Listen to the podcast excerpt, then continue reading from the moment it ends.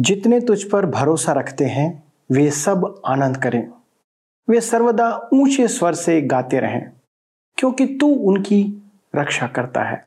और जो तेरे नाम के प्रेमी हैं, तुझ में प्रफुल्लित हों, क्योंकि तू धर्मी को आशीष देगा। हे यहुआ परमेश्वर, तू उसको अपने अनुग्रह रूपी ढाल से घेरे रहेगा।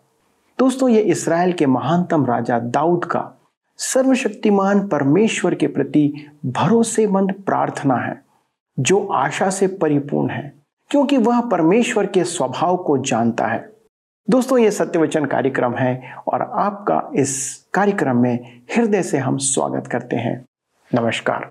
मित्रों, हम दीनहीन प्राणी हैं, जो परमेश्वर से हर समय भले की आशा रखते हैं और परमेश्वर सबको आशीष देता भी है।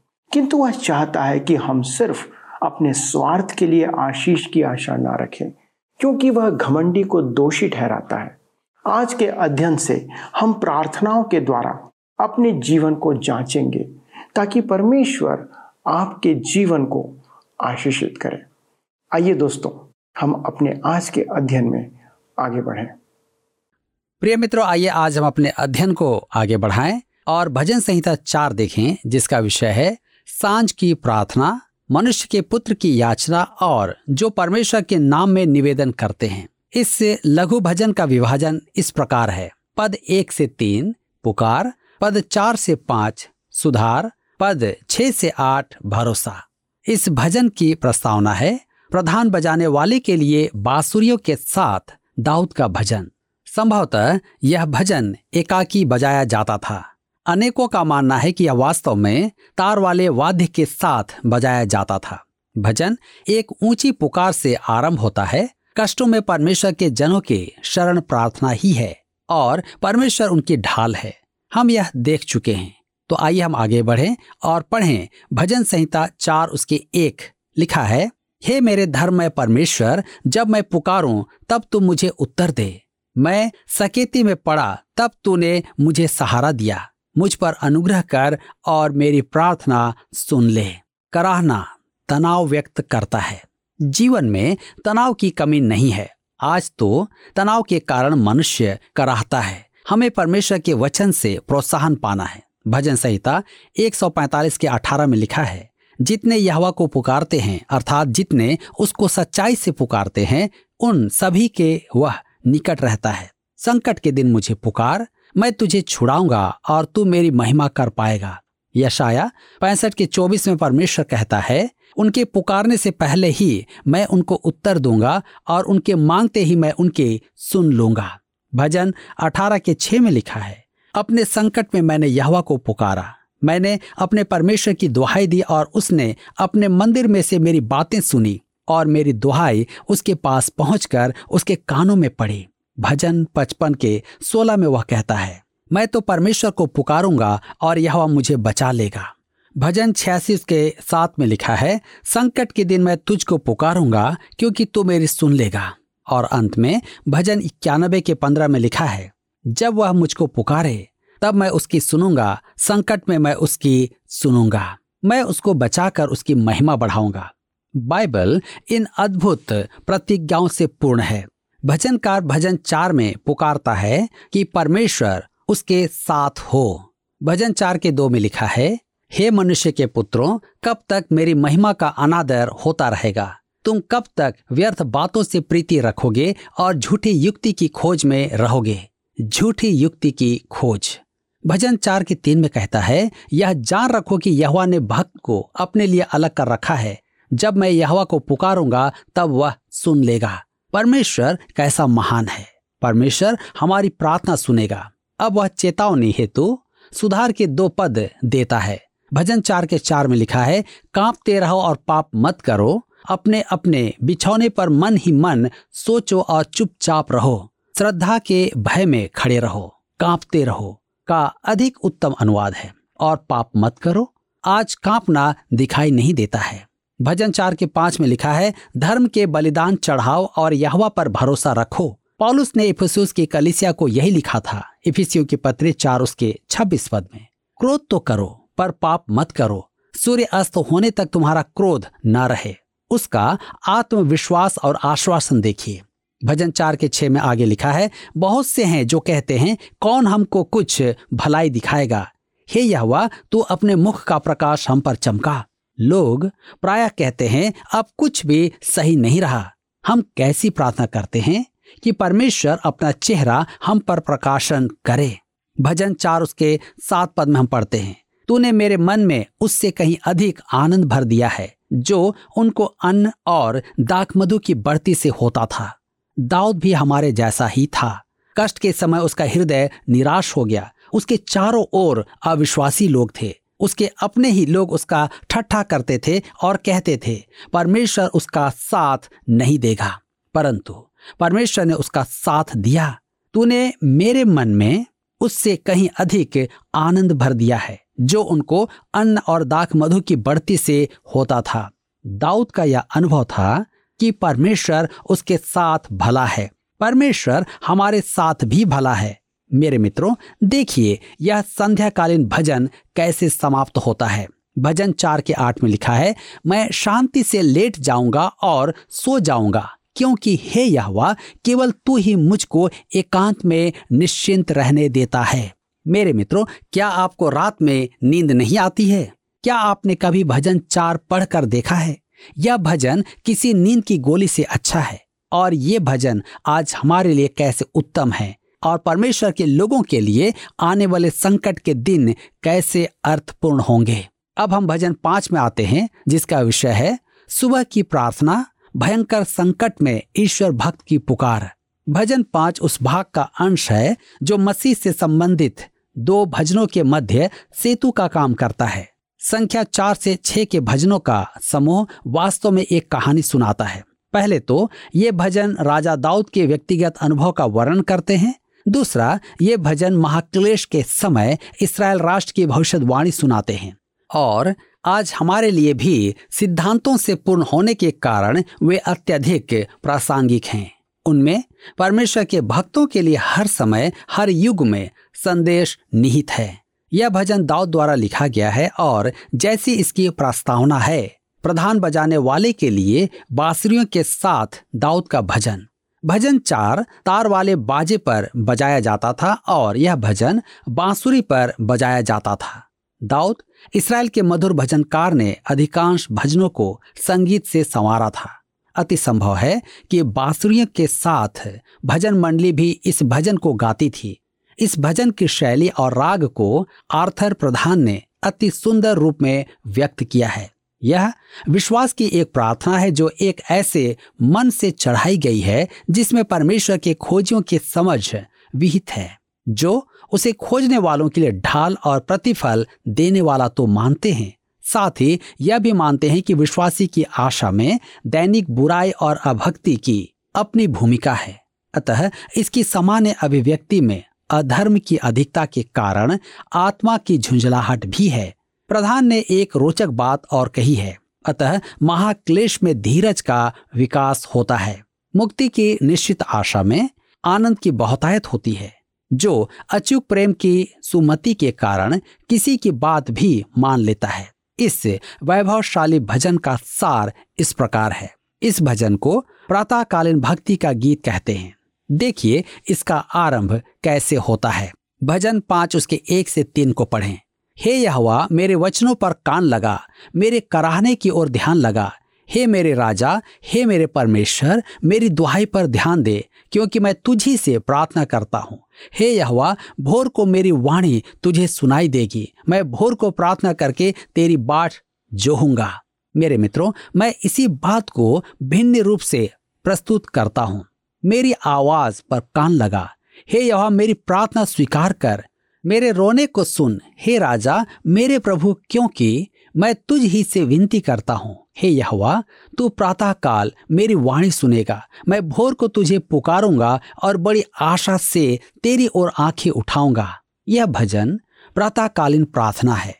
सुबह सुबह उसकी वाणी परमेश्वर को पुकारती है। प्रातःकाल परमेश्वर से प्रार्थना में मन लगाने का अति उत्तम समय होता है। भजन संहिता पाँच उसके चार से साथ में आगे लिखा है, क्योंकि तू ऐसा ईश्वर नहीं जो दुष्टता से प्रसन्न हो, बुराई तेरे साथ नहीं रह सकती, घमंडी तेरे सम्मुख खड़े होने ना पाएँगे। तुझे सब अनर्थकारियों से घृणा है, तू उनको जो झूठ बोलते हैं, नष्ट करेगा। यह तो हत्यारे और छली मनुष्य से घृणा करता है। परंतु मैं तो तेरी अपार करुणा के कारण तेरे भवन में आऊँगा। मैं तेरा भय मानकर तेरे पवित्र मंदिर की ओर दंडवत करूँगा। मेरे विचार में इससे हिस्से को समझने के लिए थोड़ा फ़र्क अनुवाद अधिक सहायक होगा, क्योंकि तू ऐसा परमेश्वर नहीं जिसे दुष्ट प्रसन्न करे। दुष्ट का तेरे साथ निवास नहीं है। हठी मनुष्य तेरी दृष्टि में खड़े होने योग्य नहीं है। तू अधर्म के सब कामों से घृणा करता है। वे जो झूठ बोलते हैं, तू उन्हें नष्ट कर देगा। लहू बहाने वालों से और धोखा करने वालों से यह वह घृणा करता है। मैं तो तेरी महान दया के कारण तेरे भवन में प्रवेश करने पाऊँगा। मैं तेरे पवित्र मंदिर के दर्शन पाकर भय के कारण मुँह के बल गिर पड़ता हूँ। मेरे मित्रों, यह भक्त जन के लिए सांत्वना का कारण है। आज आप अपने चारों ओर दृष्टि डालते हैं तो मेरी तरह इस दुष्ट संसार और उसके अधर्म की अधिकता के कारण हताश हो जाते हैं। आपका मन दुखी हो जाता है। ऐसे समय में एक ईश्वर भक्त मनुष्य के लिए क्या आशा है? भजनकार हमसे कहता है, दुष्टता के प्रति उसके मन की घृणा से प्रकट होता है कि वह परमेश्वर की ओर है। परमेश्वर भी संसार की इस दुष्टता से घृणा करता है। वह आज के दुष्ट संसार को देख रहा है। परमेश्वर और परमेश्वर का भय मानने वाले भी दुष्टता से प्रसन्न नहीं होते हैं। पहला योना के पत्र एक के पाँच में लिखा है कि परमेश्वर ज्योति है, जिसमें अंधकार है ही नहीं। परमेश्वर ने कसदियों के आक्रमण की भविष्यवाणी हब्बकूक को दी। तो उसने लिखा, हब्बकूक एक अध्याय उसके तेरह पद में, तेरी आँखें ऐसी शुद्ध हैं कि तू बुराई को देख ही नहीं सकता और उत्पाद को देखकर चुप नहीं रह सकता। कुछ समय तो अधर्म, फलता दिखेगा, परंतु वह दिन निश्चय ही आएगा जो झूठ, अधर्म फैलाने वालों का विनाश और लज्जा लाएगा। परमेश्वर ने अति स्पष्ट कर दिया है कि न्याय का दिन आने वाला है और दुष्टता का बोलबाला न रहेगा। प्रकाशित वाक्य की पुस्तक 21 अध्याय के आठ पद में स्पष्ट व्यक्त है। डरपोकों और अविश्वासियों और घिनौनों और हत्यारों और व्यविचारियों और टोनों और मूर्ति पूजकों और सब झूठों का भाग उस झील में मिलेगा जो आग और गंधक से जलती रहती है। यह दूसरी मृत्यु है। इस पद को काम में लेते हुए मैं पुराने विचारों का प्रचारक कहलाऊँगा। परंतु मैं मानता हूँ कि इस पृथ्वी को परमेश्वर दंड देगा। भजन पाँच के आठ और नौ पद में लिखा है। हे यहोवा मेरे शत्रुओं के कारण अपने धर्म के मार्ग में मेरी अगुवाई कर, मेरे आगे आगे अपने सीधे मार्ग को दिखा, क्योंकि उनके मुँह में कोई सच्चाई नहीं, उनके मन में नीरी दुष्टता है, उनका गला खुली हुई कब्र है, वे अपनी जीव से चिकनी चुपड़ी बातें करते हैं। इसका अर्थ है, हे यहोवा, मेरे शत्रुओं के कारण मुझे अपनी धार्मिकता में संजोए रख। वह कहता है, मेरे शत्रु मुझे निहार रहे हैं, वे चाहते हैं कि मैं ठोकर खाकर गिर जाऊँ परंतु मैं तेरा महिमान्वन करना चाहता हूँ। मेरे प्रियो, यही कारण है कि वह परमेश्वर से प्रार्थना कर रहा है कि वह ठोकर खाकर गिरने से बचा ले, उसकी अगुवाई करे। वह कहता है, मेरे आगे मुँह में कोई सच्चाई नहीं, उनके मन में निरी दुष्टता है, उनका गला खुली हुई कब्र है। प्रसंगवश, पॉलुस भी रोमियो की कलिसिया को यही लिखता है, तीन अध्याय की तेरह पद में, उनका मन खुली हुई कब्र है। उन्होंने अपने जीवों से छल किया है। वे जानते ही नहीं कि सत्य क्या है और सत्य कभी भी उनके मुख से सुनाई पड़ता है। भजन संहिता पाँच उसके दस से बारह पद में लिखा है, हे परमेश्वर तो उनको दोषी ठहरा। वे अपने ही युक्तियों से आप ही गिर जाएँ। उनको उनके अपराधों की अधिकाई के कारण निकाल बाहर कर, क्योंकि उन्होंने तुझसे बलवा किया है। परंतु जितने तुझ पर भरोसा रखते हैं, वे सब आनंद करें। वे सर्वदा ऊँचे स्वर से गाते रहें, क्योंकि तू उनकी रक्षा करता है और जो तेरे नाम के प्रेमी हैं, तुझ में प्रफुल्लित हों, क्योंकि तू धर्मी को आशीष देगा। हे यहवा तो उसको अपने अनुग्रह रूपी ढाल से घेरे रहेगा। दूसरे शब्दों में, उन्हें नाश कर दे। हे यहवा, उन्हें, उन्हीं की युक्तियों में गिरा दे। उनके अपराधों की अधिकता में उन्हें डाल दे, क्योंकि उन्होंने तुझसे बलवा किया है। परंतु वे सब जो तुझे खोजते हैं, वे सब आनंद के उच्च स्वर से पुकारेंगे और वे तुझ में प्रतिष्ठित होंगे तथा तेरे नाम के प्रेमी ठहरेंगे। तू उनका पक्ष धरकर उन्हें ढाल के समान घेरे रहेगा।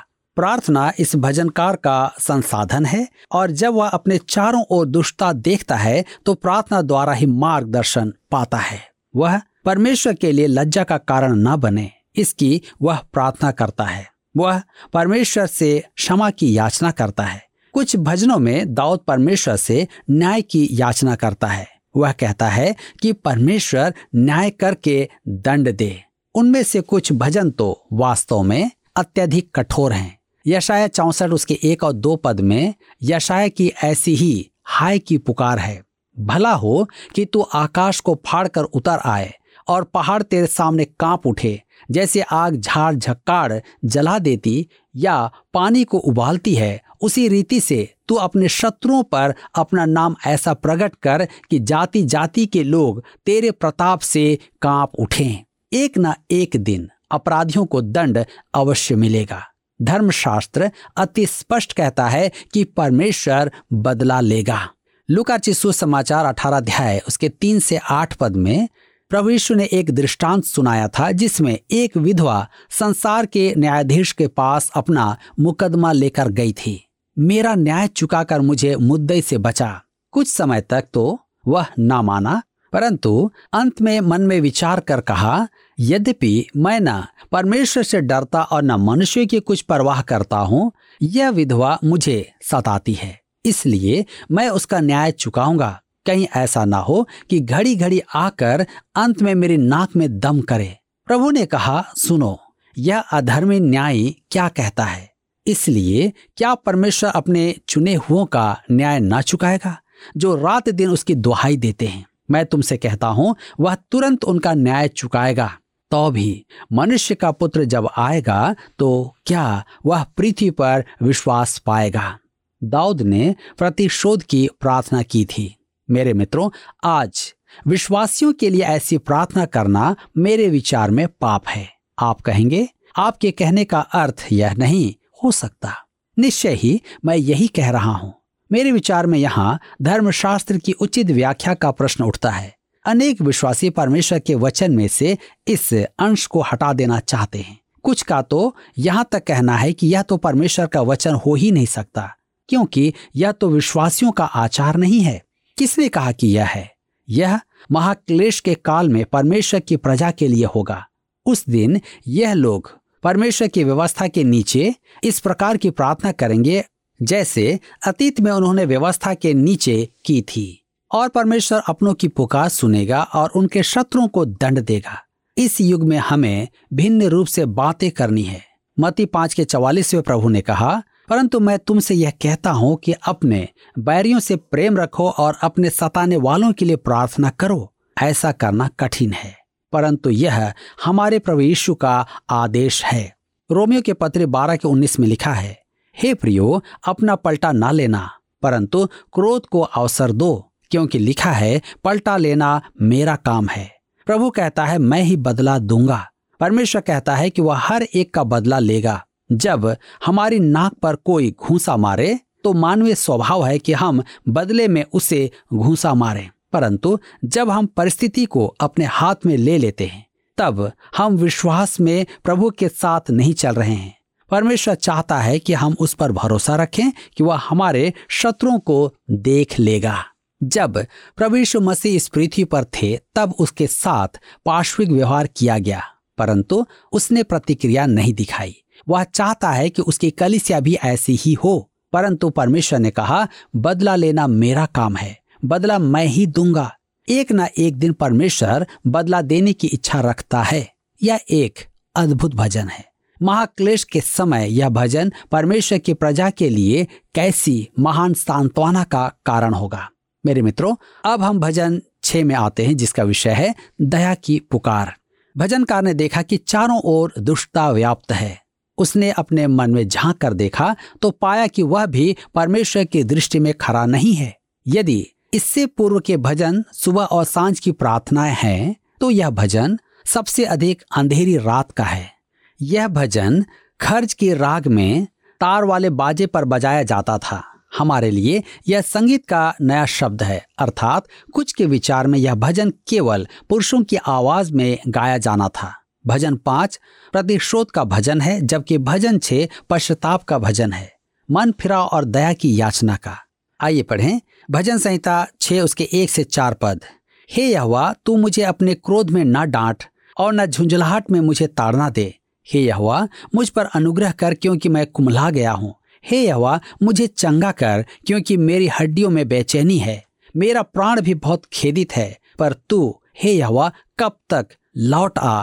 हे यहवा, और मेरे प्राण बचा। अपनी करुणा के निमित्त मेरा उद्धार कर। भजनकार अपनी आवश्यकता को देखता है और प्रतिक्रिया में वह पश्चाताप भी करता है। तब हम भजन छह उसके पाँच से सात में पढ़ते हैं, क्योंकि मृत्यु के बाद तेरा स्मरण नहीं होता। अधोलोक में कौन तेरा धन्यवाद करेगा? मैं कराते कराते थक गया। मैं अपनी खाट आंसुओं से भिगोता हूँ। प्रति रात मेरा बिछौना भीगता है। मेरी आँखें शोक से बैठी जाती हैं और मेरे सब सताने वालों के कारण वे धुंधला गई हैं। मेरे विचार में यहाँ दाऊद का चित्रण है और प्रभु मसीह का चित्रण है। यह इसराइल का अंतिम दिनों का और आज विश्वासियों का भी चित्रण प्रस्तुत करता है। कैसा अद्भुत भजन! यह दया की पुकार है जो निराशा की गहराइयों से उभरती है। केवल परमेश्वर की दया से ही हमारा उद्धार होता है। नए नियम में हमें बार बार कहा गया है कि परमेश्वर दया का धनी है। उसे मुझ पर बहुत दया दिखानी है, परंतु आपके लिए भी उसके पास दया है।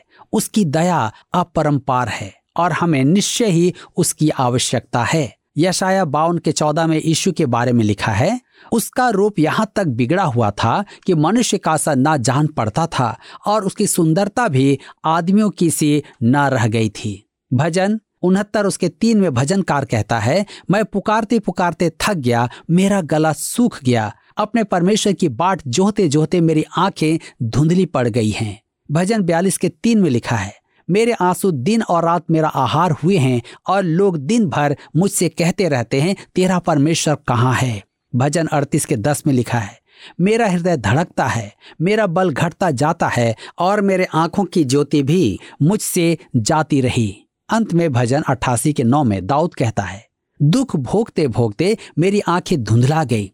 हे यहवा, मैं लगातार तुझे पुकारता और अपने हाथ तेरी ओर फैलाता आया हूँ।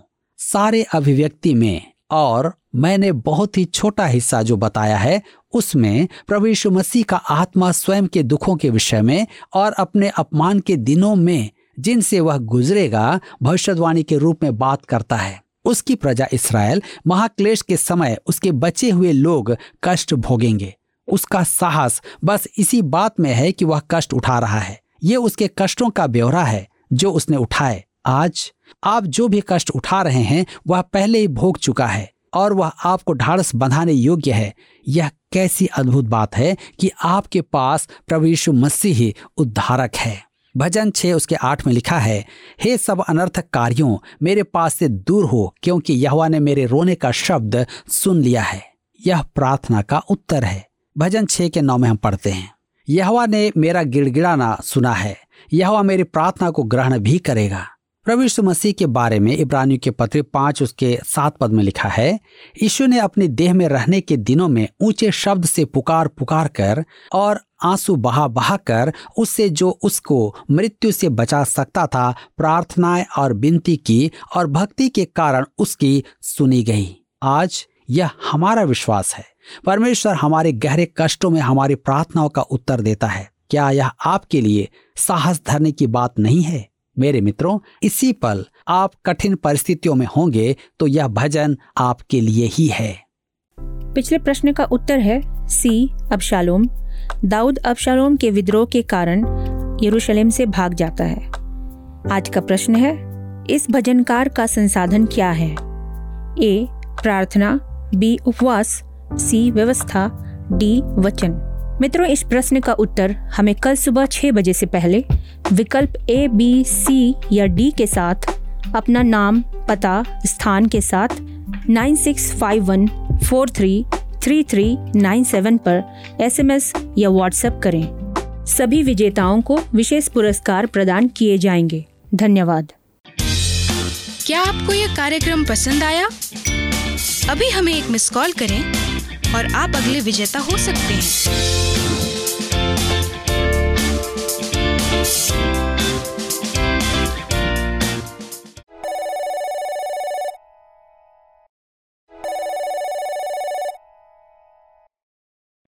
जी हाँ मित्रों, ये हमारा भी भरोसा होना चाहिए। जैसे दाऊद का भरोसा बना हुआ था। जब वह कहता है यहुआ ने मेरा गिड़गिड़ाना सुना है। यहुआ मेरी प्रार्थना को भी ग्रहण करेगा। मेरे सब शत्रु लज्जित होंगे और बहुत घबराएँगे। वे लौट जाएँगे और एकाएक लज्जित होंगे। दोस्तों, यदि आप जीवित परमेश्वर पर विश्वास करते हैं तो आपका भी यही भरोसा होना चाहिए, क्योंकि वह उस पर विश्वास करने वालों के साथ ऐसा ही बर्ताव करता है। दोस्तों, आप अपने विश्वास को कैसे समझ सकते हैं कि कितना विश्वास आपका है? और इतना भरोसा से भरा हुआ जीवन आप कैसे प्राप्त कर सकते हैं?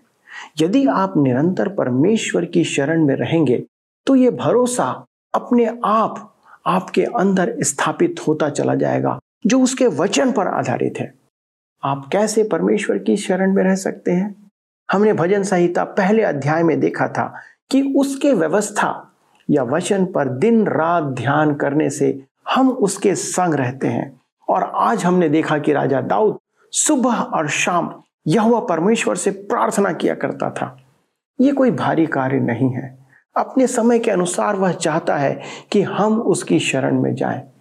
पर यदि हम उसके पास नहीं जाते हैं तो इसका मतलब है कि या तो हम में घमंड भरा हुआ है, या हम आलस्य से भरे हुए हैं, या फिर हम परमेश्वर को कुछ भी नहीं समझते हैं।